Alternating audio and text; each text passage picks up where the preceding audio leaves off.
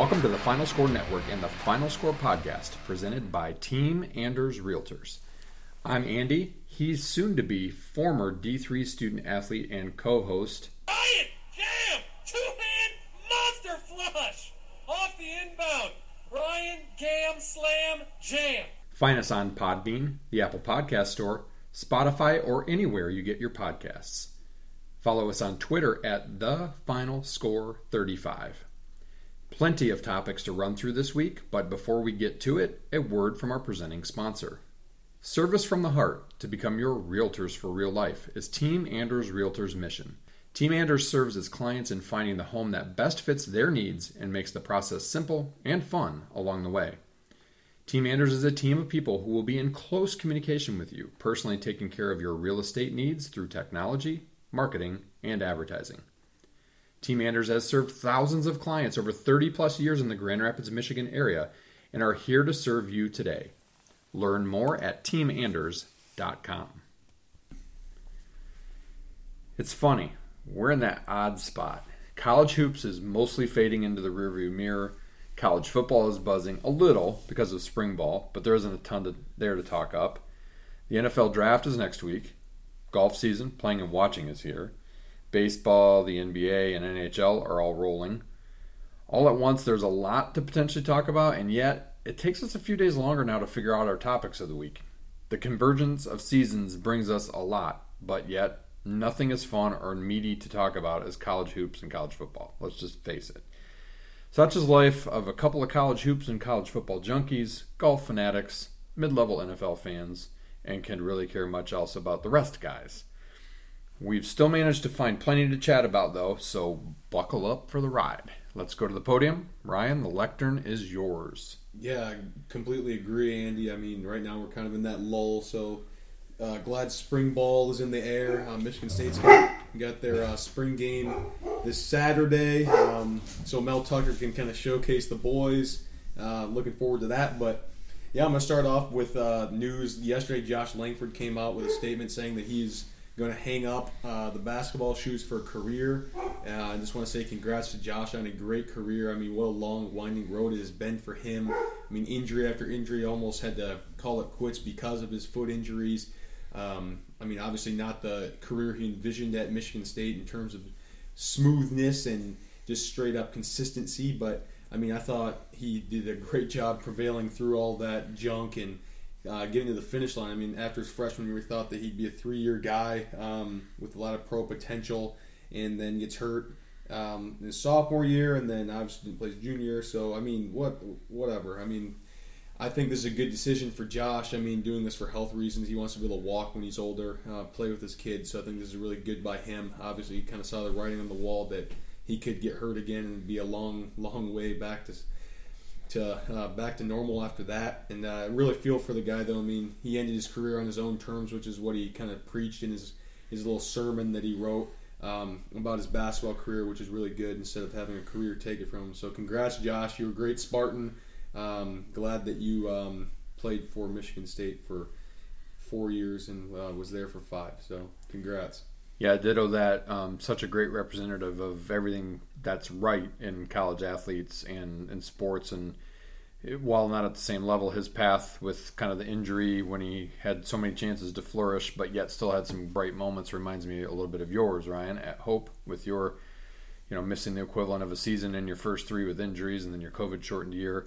Um, hats off to you, Josh. You're going to do well in whatever you do. Hopefully, it has something to do with basketball because I think you've got a lot of knowledge to impart there. All right, for me, well, it's not an Andy podium without bitching about some form of cancel culture. So, with the news out this week from the USGA around spectators, woohoo, for the men's and women's US Open, I thought I'd open a new can of worms. Shocker. First, here's the drill for attendance at the US Open being held in June at Torrey Pines. You know, the place where Tiger beat Rocco Mediate in an epic battle that went to overtime on one leg. Anyway, Per the release, State of California residents must show proof that vaccination against COVID 19 has occurred at least 14 days prior to the championships or that a negative test result has been received. And it will be mandatory for all out of state fans, all to provide proof that vaccination against COVID 19 has occurred at least 14 days prior to the championship. Crickets on whether a test is good enough, because it's not. Fans, workers, volunteers, you'll have to wear face coverings on site at all times. Um, let's peel that statement apart a little bit. All right, look, I'm all for the vaccine. For those who choose to get it, it's undoubtedly right for a whole lot of people for a whole lot of reasons. But as someone who already had COVID, I don't need someone else to tell me I have to have the vaccination to attend a freaking sporting event, especially one that's outside. Those in favor may argue, "Hey, you want a choice? We're giving you one. You're free to choose whether attending this this event is important enough for you to get a vaccine." I'll argue that um, no, that is not freedom of choice. One freedom shouldn't be dependent on a forced choice. And who made California its own country where they can pick and choose who gets vaccinated versus who only needs a test? Whatever. You want me to get tested before I enter the grounds? Great. If I want to choose to attend, that's a fair ask. It's a test. There's no potential other consequence, minus maybe a bloody nose or a headache. And at least it's only minimally invasive versus something I know not nearly enough about to trust to choose just to see a sporting event. To make people get a COVID vaccine to attend is a slippery slope. You don't make me get a flu shot to go to a game or event. I don't need to prove I've been vaccinated against chickenpox. Give me a break. And as for those who've been vaccinated still having to wear a mask at an outdoor event, why the hell get a vaccine if we're, quote, really not sure enough of how much it works, so you still have to wear a mask anyway? I get it. CYA. CYA up the wazoo. But this is ridiculous, and sadly, what I predict sports and entertainment will probably do going forward. Guess my bucket list better never include anything with fans again, huh? All right. I know you all like it when I rant a little bit, so I'll have to come up with another one for next week. Uh, moving on to our tee up of the week, I'm going to tell you who, what, and why. Because the who is me. Why? Not because I'm bitching about cancel culture and COVID vaccines. No, it's because I did not have the balls to lay even ten dollars or or a hundred on plus thirteen thousand odds on Stewart Cink at the Heritage last week. I bet a dollar. I did win $130 on that measly dollar bet, but the next time my gut is that strong on a guy who fared well the week before, has won this season, and has won the event a few times prior, shoot me if I don't go bigger than a buck. I'm sitting here wishing I had even put 10 to win 1300, let alone 100 bucks to win 13,000. That would that's a lot of green to cover a lot of college education I still have to pay for. So I'm teeing myself up on that uh, that scared ass bet that I made. All right.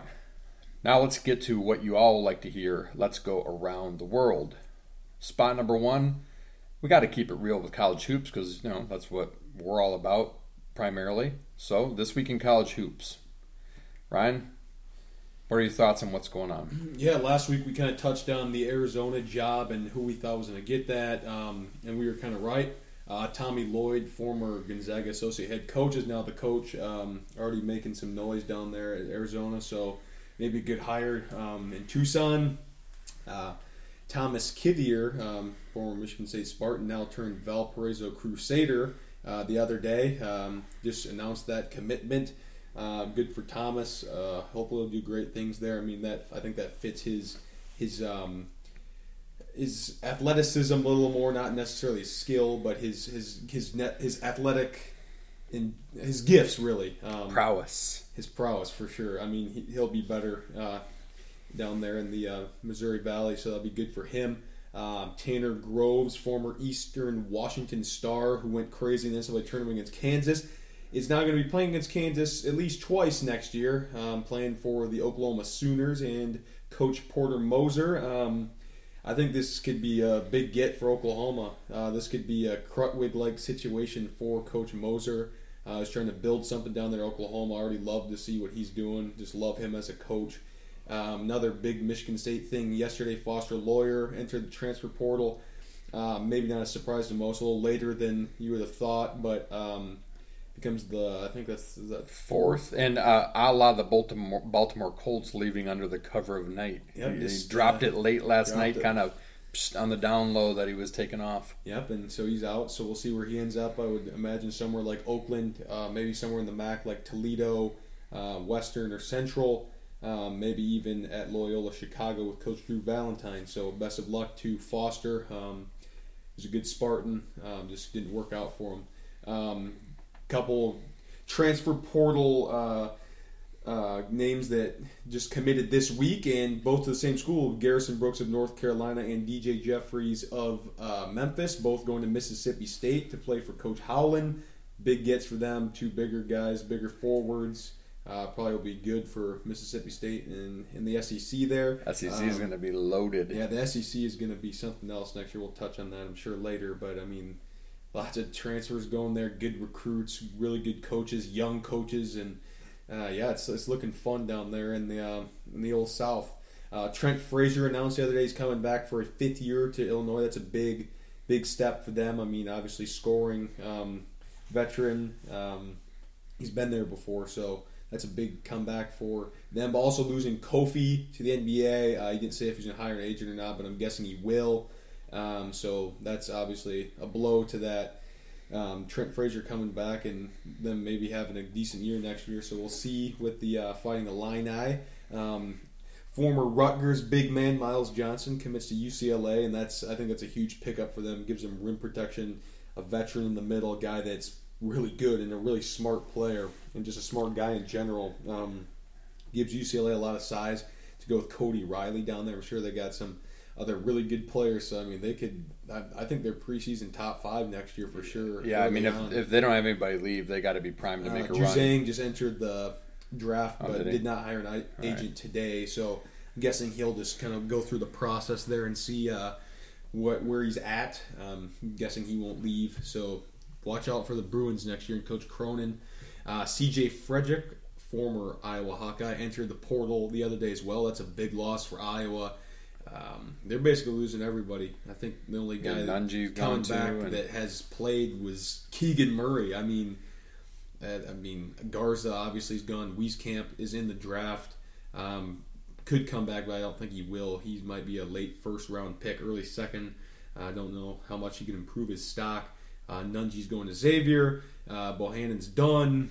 So uh, and uh, maybe Connor McCaffrey's coming back. I forgot about him. He And I- doesn't, I he saw- doesn't really do anything. I saw a big boy from Minnesota. Uh, what's his name? Yep. Uh, Uh, Robbins is going to Vandy. yeah, that's his third transfer because Yeah, he started at Drake, He's right? following his uncle there, who um, was released from his job at Minnesota. Oh, that makes sense. Um, sticking with the Big Ten, uh, John Harrar, who we thought could be a guy Michigan State goes after in the portal, is returning to Penn State, and that helps their cause.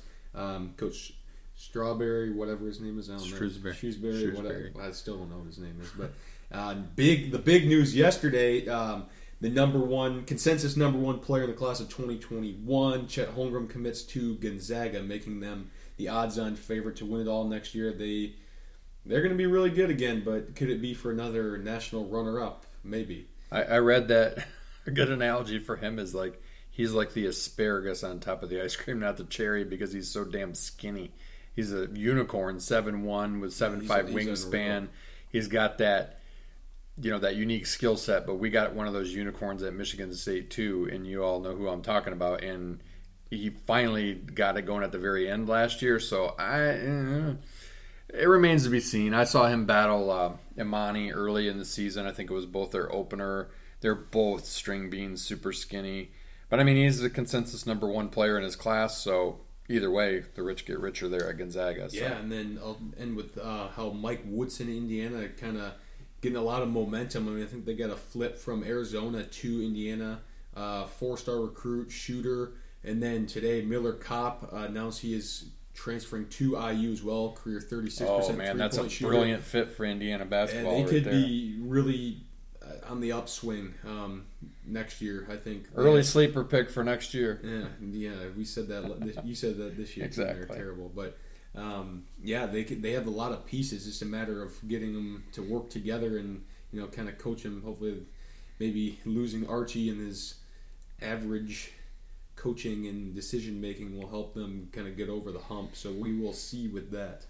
Yeah, that's I did, had not heard that As I was out checking the portal for some moves today, and it's funny the Myles Johnson one is one that I don't think got a whole ton of play, but just an underrated, you know, lunch pail guy, which means he'll fit perfectly with UCLA because they they kind of pattern themselves after Izzo's programs at Michigan State, and he's the type of guy that'll play there. He doesn't care if he scores a lot of points, can score, but he's more of a rim protector, rebounder, good defender, super smart. I think he was an engineering major at Rutgers.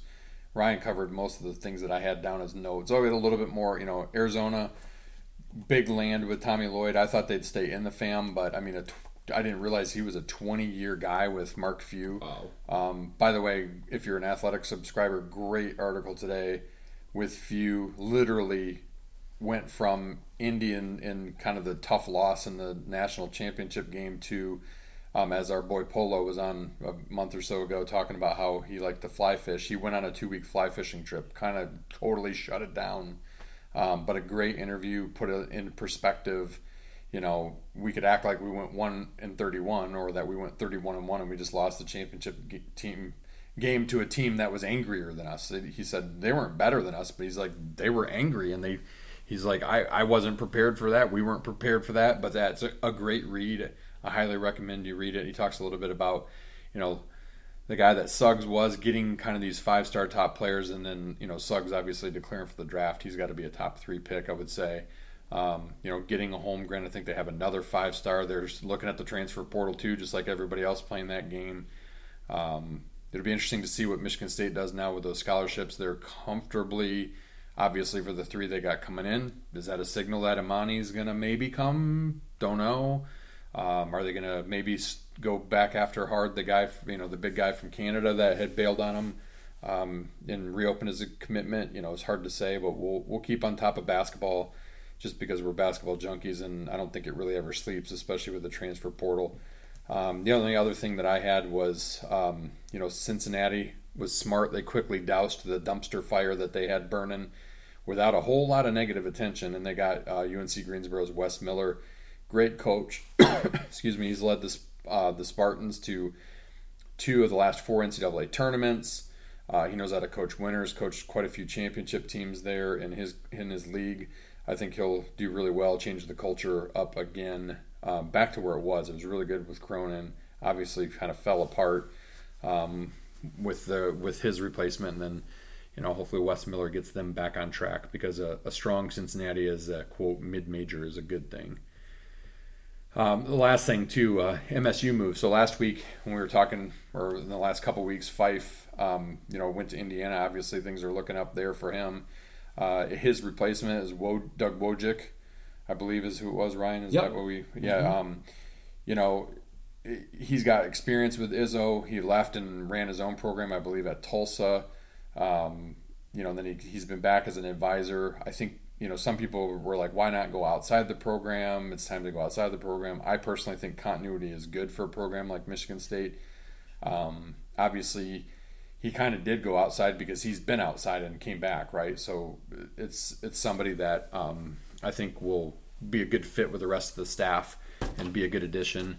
And another basketball one too, Stan Heath, former Michigan State and Tom Izzo mm. assistant, um, taking the job at his alma mater, Eastern Michigan. Yeah, so be interesting if the Spartans play Eastern again. Um, Monty's out of the out of the MAC now, but uh, could have been a whole bunch of reunion stuff with uh, Michigan State coaches. So, all right, Moving on to spot two, switch up sports. And I'll start with this one. What would you do to fix the college football playoff? So here's my take. If FCS, which is playing right now, it, don't know if you knew that or not. I haven't exactly caught any games, but I catch kind of some stories here or there, especially because Neon Deion had had some early success with his team. But if they can have a 24 team playoff, this year it's only 16, but usually a 2014 playoff. Why can't the big boys do it? It's time to bite the bullet and make an all in change.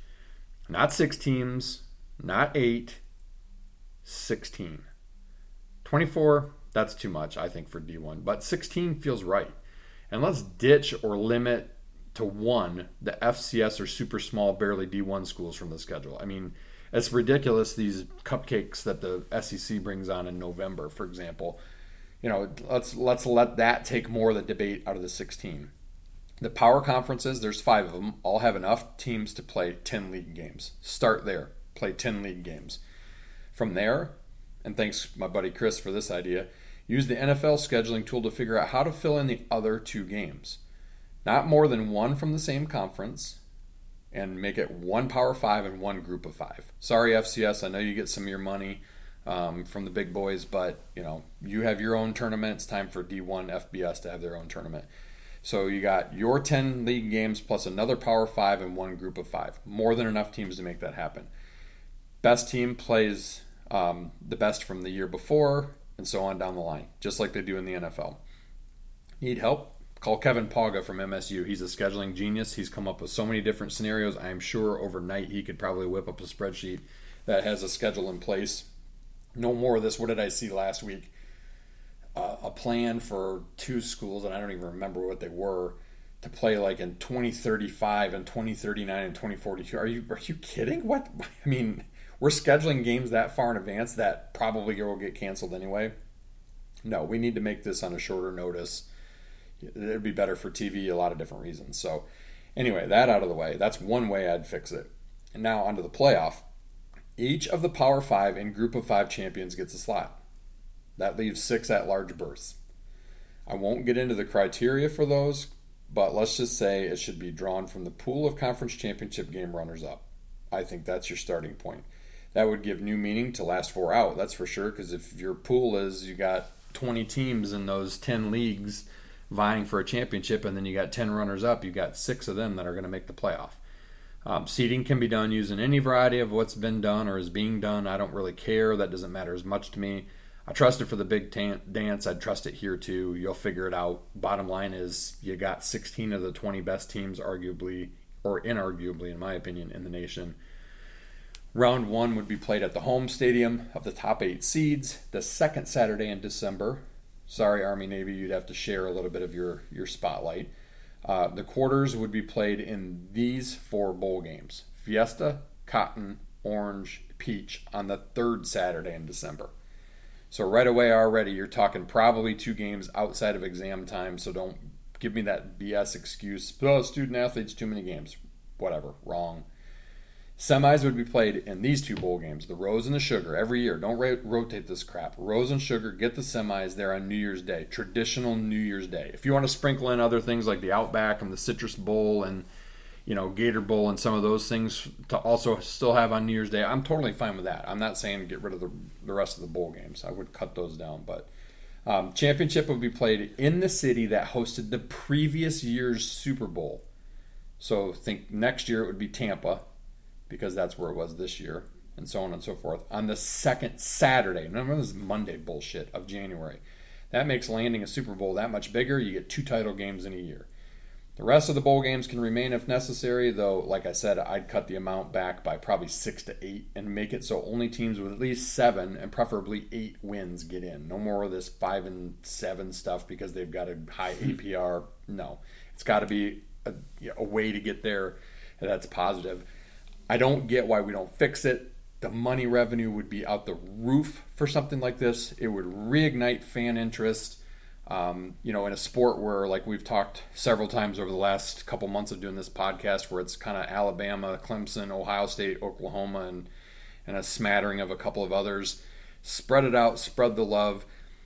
You might still have kind of the same four in the semis every year. Great, but let them play it out to get there because, as we know, anything can happen in any game. I've seen a lot of that myself. Ryan, uh, that was a lot, but Yeah. what would you do? No, I like I like what you said. That was good. I honestly, I'm I'd, I'd be for an 18 playoff. I think that that eventually is going to be the move um, that the committee comes up with. I think that's probably going to be best, and eventually probably make that bigger to maybe 16. Um, but I think that um, the perfect criteria for if we're going to go to eight would be the Power Five conference winners, um, one group of five, and then two at large, um, and then have on-campus quarterfinals. Like you said, I think that'd be a really cool touch.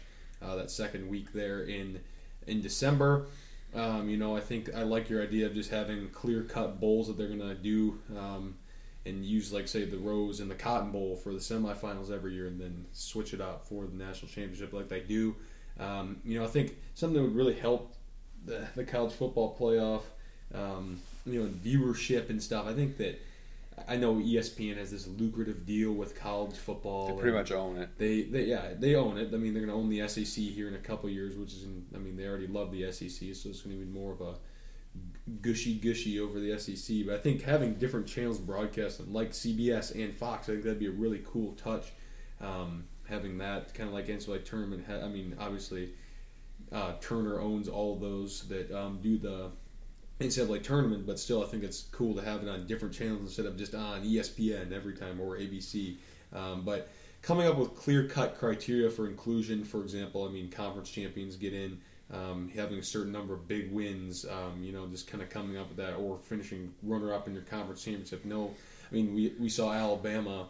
Um, I think that was my freshman year, so 2017. They didn't even make their conference championship, and they won the national championship. I mean, it, just stuff like that. I mean, that obviously they're a great team and obviously deserve to win, but still, that just they're just one slip up and they didn't make it, and then uh, then they still won it all. So I mean, just coming up with clear cut criteria would really help that out. I think, and I think in the next two or three years we will start to see um, the CFP committee kind of hone in on these different details here and drag it in and kind of maybe recreate the wheel here. So. Uh, maybe that'll be the next up and coming thing um, with college football. Yeah, I mean, look, they we've talked about it here. They've got to do something. I mean, it's never going to match March Madness. Nothing in the world of sports will. That brings in more casual or non fans than anything, especially now that sports betting is legal in the United States. I mean, so many all the pools that everybody was doing anyway are legal. Nobody has to risk getting fired or whatever for that kind of stuff. Um, I just, I just think that college football has got a bigger fan base and they've got a bigger thing going for them. So why not just go all in and make a change? Don't even don't pussyfoot around and and onesie twosie it and oh maybe we'll do this. No, just rip off the band-aid and and come up with some semblance of the plan I did. I mean, I literally put that plan together. I probably thought about it a little bit, but I it took me five minutes to write it down. Which bowls to use, how to how to schedule your games. I mean, I'm sure there's more nuance to it, but I, I just I don't see I see fan interest waning more and more quickly if they don't fix it, especially because there's so many choices of things to watch. All right, spot number three, new feature. It's golf season. We love golf. We don't want to turn this into a golf podcast. There's a lot of those, and frankly, not everybody that listens is probably a golf listener. So if you don't like golf, skip spot three, skip the spot four. Um, don't know it'll always be in spot three, but we'll give you fair warning. But our new weekly feature is a weekly golf course review, pending we play. It's supposed to snow in Michigan here today. So, um, one caveat we mostly play in Michigan. So, you're going to have to base this on either being in Michigan listening to this or coming to Michigan to visit, where we have something like the third most golf courses per capita in the United States, I believe. Um, anyway, next month we're going to play on Hilton Head Island, so we'll get a couple of out of Michigan courses, and then in June, uh, hopefully, we'll play in Portland, Maine, home of Ryan's uh, first career stop, working on a Korn Ferry Tour event of all things, which is pretty sweet. Um, we'll keep track. Maybe we'll post these ratings to our Twitter, so it's a go-to reference for you. Get our followership up, but. Ryan, we'll start with you. You played an early season round at the best course I've ever played, Arcadia Bluffs. And I've, I've played some decent ones, but Arcadia Bluffs, bar none, best course I've played.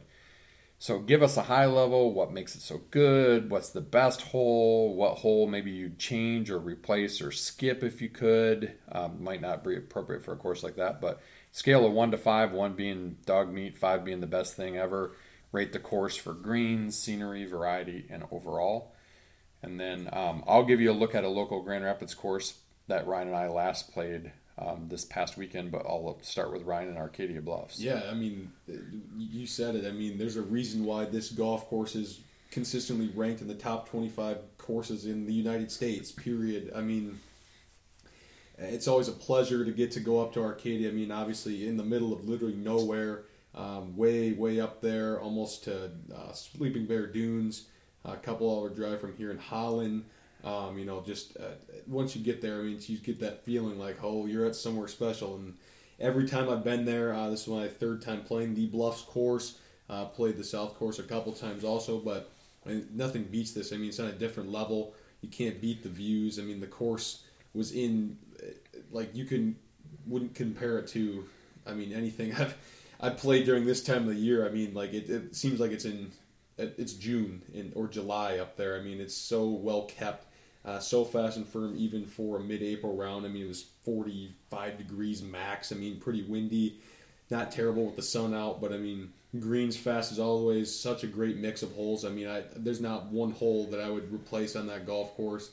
Um, just so different. I mean, the way that they're cut. I mean, pop bunkers everywhere, undulated greens, uh, false fronts. I mean, you, you name it, they're they're, they have it. Um, unbelievable. Wind was brutal though. I mean, on a couple of the holes, especially down by the lake, whipping the ball around. I had a shot that literally probably went 40 yards. It probably would have gone about 150 um, because the wind literally took it and threw it down, which is crazy. Uh, I could go to this course over and over again five out of five every single time I go there. I mean, my, I think my favorite hole um, is number 11 going down towards the water, par 5 downhill, unbelievable. Um, 12's not bad either with the view right there over the bluff, but um, yeah, unbelievable course. Um, I would recommend at least playing it once in your life if you haven't. I mean, my buddies and I who had never been there, uh, shout out Jeff Logue and Kyle. Um, they absolutely loved it and were blown away by the uh, by the views and just the course in general. And um, definitely want to go back there again as soon as possible. And if you could score an April round or a you know like mid September later round, kind of you know it's a little bit more dicey, it's a little cooler and stuff. You're you're looking more like at a ninety dollar rate versus the the rack rate, which is about two ten high season. But I will say, Dutch cheap or not, it's worth the two ten high season. Go up there, Absolutely. play the South Course too totally different, not on the lake, but just another spectacular course. Um, yeah, I mean, you just my personal favorite. I would say eleven, except for I don't know that I've gotten anything better than eleven. that hole it's so damn hard. Um, number five for me, a little dog leg mm-hmm. downhill par five with a three tiered green that I think the first time I played there I five putted. Uh, but that got that's the first taste where you go really down towards Lake Michigan, sweet hole. So I, am going to bring us back to earth to more of a hacker's course. uh, Ryan and I played Wallinwood Springs in Jenison, Michigan on Sunday. Um, high level, eh, it's average at best. A couple tough holes. Definitely not a lot of eye candy like Arcadia or some other courses up north. Uh, you know, 13 through 18 gives you a little bit, a little bit of a different look. It's kind of you feel like you're on a different course, maybe a smidge of eye candy. I'd give it maybe a five with beer goggles. Um, the traps have a lot of grass and rocks in them. We live on Boulder Creek. I'm sure we'll review that at some point in time. There's lots of pebbles in the sand and the crappy bunkers there. These are flat out rocks as big as golf balls.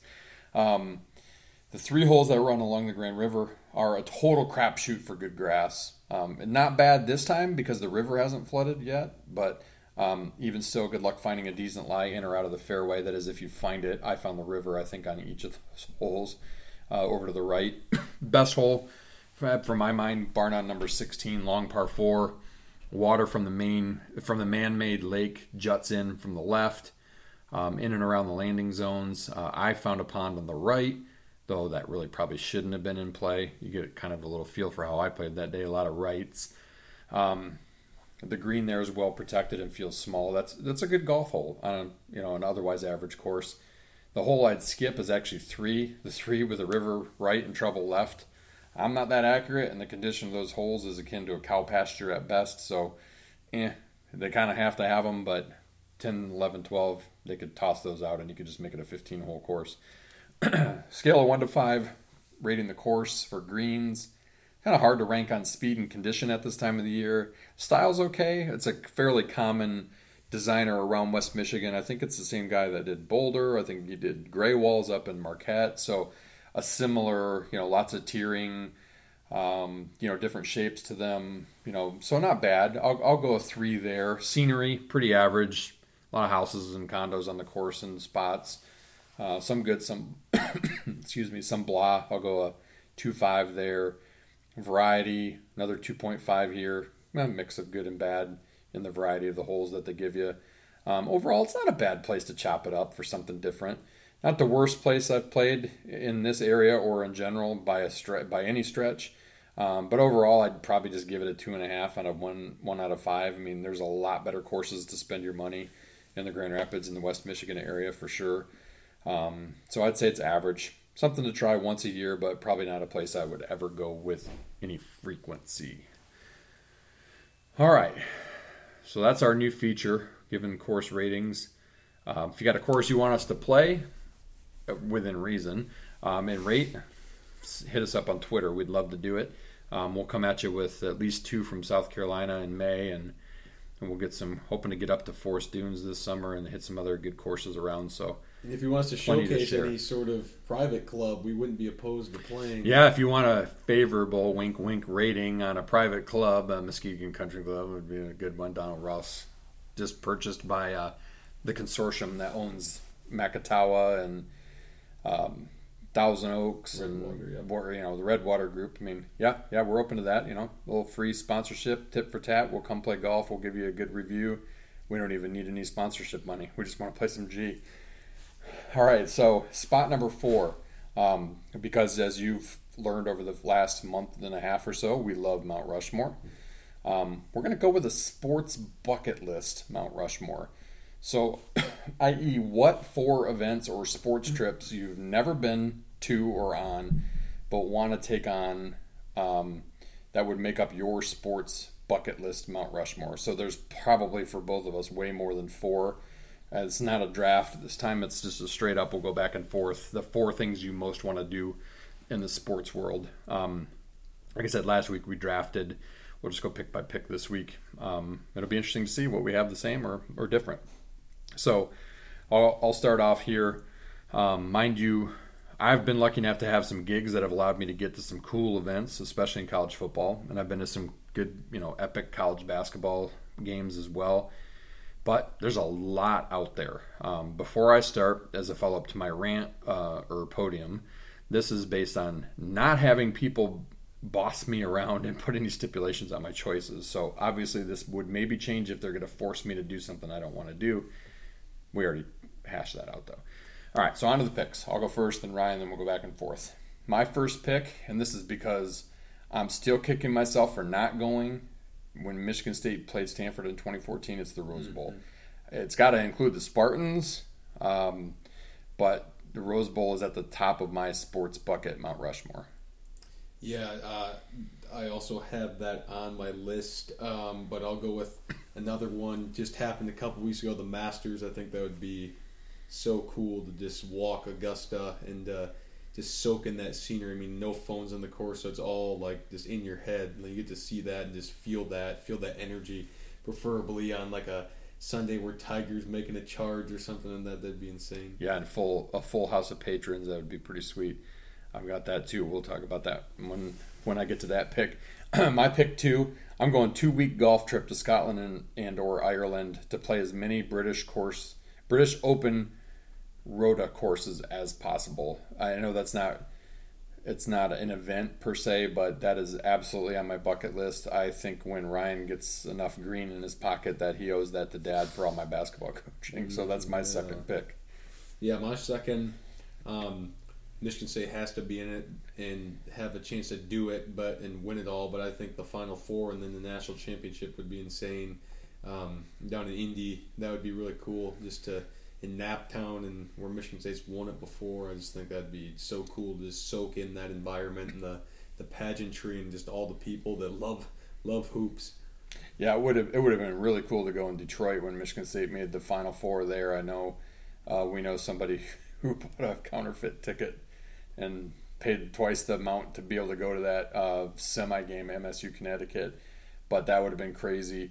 I've actually had a chance to go to the Final Four and chickened out because the nosebleed at the very top of the um, Lucas Oil was like 375 and I was not about to pay for that. Um, I'm a little too Dutch for that, but I definitely that's that's something that's in my my honorable mention for sure.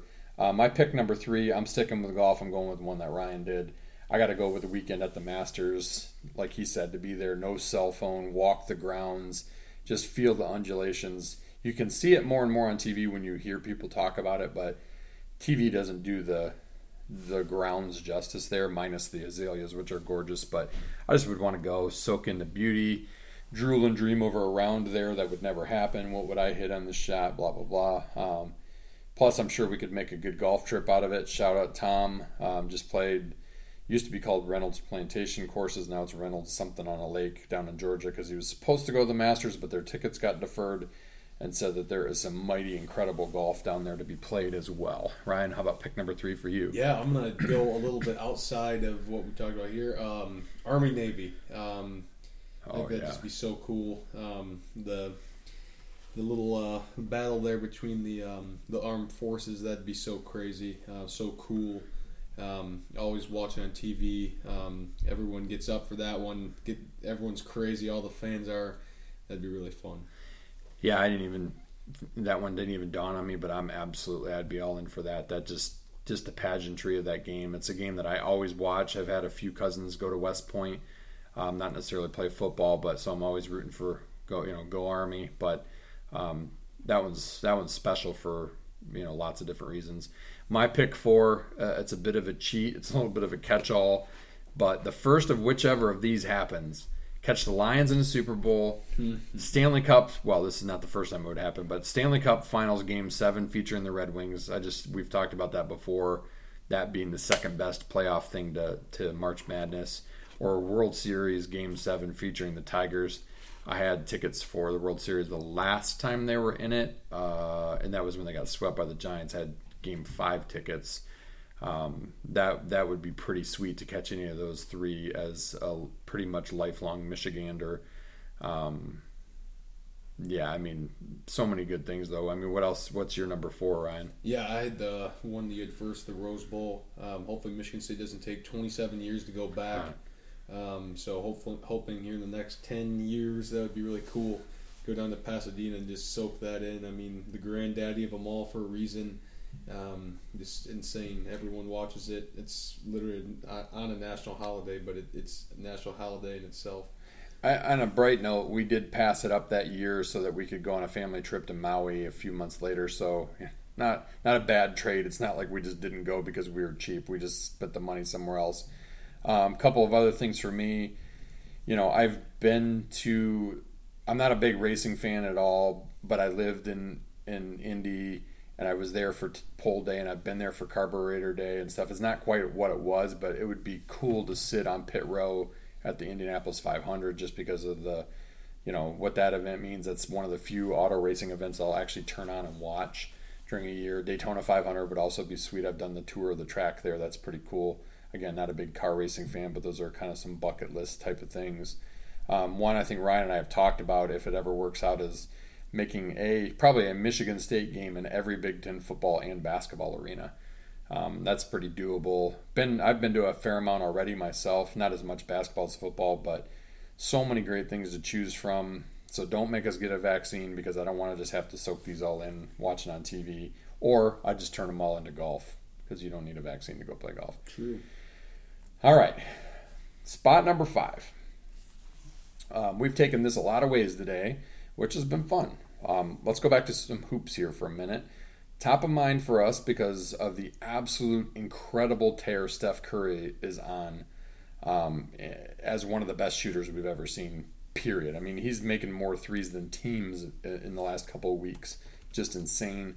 Um, I've got you know more than double the window that Ryan has for this particular view of shooters. But let's start with him. Ryan, your top five Big Ten shooters in your lifetime. Yeah, I'm going to start with a guy that played a couple years ago for our Michigan State Spartans. Number five, Bryn Forbes. I mean, this guy was lights out um, his senior year. I mean, the dude, I think he shot like 45% from three, made 11 threes in a game against Rutgers, 11 for 13 in that game. I mean, the dude was, he just has a pure stroke. Still does. I mean, catch and shoot, running off a screen. The dude has feet set. It was probably going in the hoop. Um, unbelievable display he would put on. He could get hot real quick. Um, definitely one of my favorites to watch. A guy um, I remember watching when I was in elementary school and early um, middle school. Jon Diebler from Ohio State. That dude could just flat out shoot. I think he's the record Big Ten record for threes made in a career. Um, absolute sniper um, for the Buckeyes down there in Columbus. Um, another guy in there, Duncan Robinson, obviously tearing up in the NBA. Um, another guy that just get his feet set. It's probably going in the hoop. Um, taller guy could get his shot off pretty easily. Um, so he he was up there, even though he plays for the boys in blue to, over there in Ann Arbor. But um, another guy up there for me, um, a couple years ago from Purdue, Ryan Cline. Kind of a weird shot, but the dude could shoot, man. I mean, you saw him in the NCAA tournament in 2019 against um, Tennessee and uh, Virginia, just absolutely clipping. Uh, he was like this whole career. Um, if he was had an inch of space, he was probably going to make the shot. Um, and staying in Indiana, guy that was one of the best free throw shooters as well, Jordan Hulls. Um, literally just a pure shooter, didn't really do much else. Um, I mean, made like 45 free throws in a row over a course of like three years, probably because he didn't step inside the three point line. Um, definitely a great shooter for the Hoosiers. Played for, I, I think he played for uh, who? Oh, Sampson and for Crean. So, mm-hmm. yeah, that, those are my five right there. Those are all really good choices. Um, I'll count mine down from five, number five for my rankings to the best, and mine are um, all pretty much from probably before. Right? Yeah, they're all from before Ryan was born. More from when I was probably his age, um, teenager up. So number five for me, Michigan guy or not, Glen Rice, six eight sharpshooter from Flint Northwestern. I mean, he literally carried Michigan to a natty back in 1989 with that pure shooting and his 184 points in that tournament still stands as a record. I mean, that's crazy if you think about it. Um, that's 30, 30 points a game. Um, leading scorer in school history. His jump shot was picture perfect, and he shot 51.6% from three his senior year. I know the line's about a close to two feet closer or further out now, but still um, range for everybody's changed too. But Glen Rice, number five for me. Number four, Cal Cheaney, Indiana. Uh, another big guy, bigger guy, wings guard, six seven bucket getter from Evansville. He was on some of the last truly consistently great Bob Knight and IU teams in the early 1990s. Leading scorer in school history. Um, career, I, in fact, I think he's a leading scorer in Big Ten history. Career 44% shooter from three, average no less than 17.1 points per game over his college career. Sweet shooting lefty. Um, makes a great cameo as well in Blue Chips. Number three for me, Scott Skiles, Michigan State. I was a little bit younger, but I got to see him play in high school. Lived in Indiana when he was there. Dude was the pride of Plymouth, Indiana. Um, Jud Heathcote almost missed him when he went to scout because he was like, "Who's this small, slow white guy? I don't know. I'm, I do not need anybody like that." And then he went off, and I think it was against a Gary team in the Indiana high school state finals. Scored, I think, close to 40 in a double overtime win, state championship back before they had classes smaller guard. He shot over 51% for his MSU career, and three years of that had no three point line. Um, his only year was uh, that had one was an experimental year, and that was his freshman year, so he wasn't shooting as much. I mean, his range was legendary, and so was his trash talk. If they had the three ball, he'd be by far, I think, the number one scorer in Michigan State history. I mean, his points per game average, I believe, is pretty close to 18, 19 a game over his career at Michigan State, again without the three ball. So throwing the three ball, we're probably talking low to mid 20s for that average. Side note, not as a shooter, holds the NBA record for assists in a game with 30 when he played with the Magic. So Scotty Skiles, he's my number three. Number two, you've heard you guys have probably heard me talk about him a little bit here on the pod. Steve Alford, Indiana, uh, one of my childhood hoops heroes growing up in Central Indiana.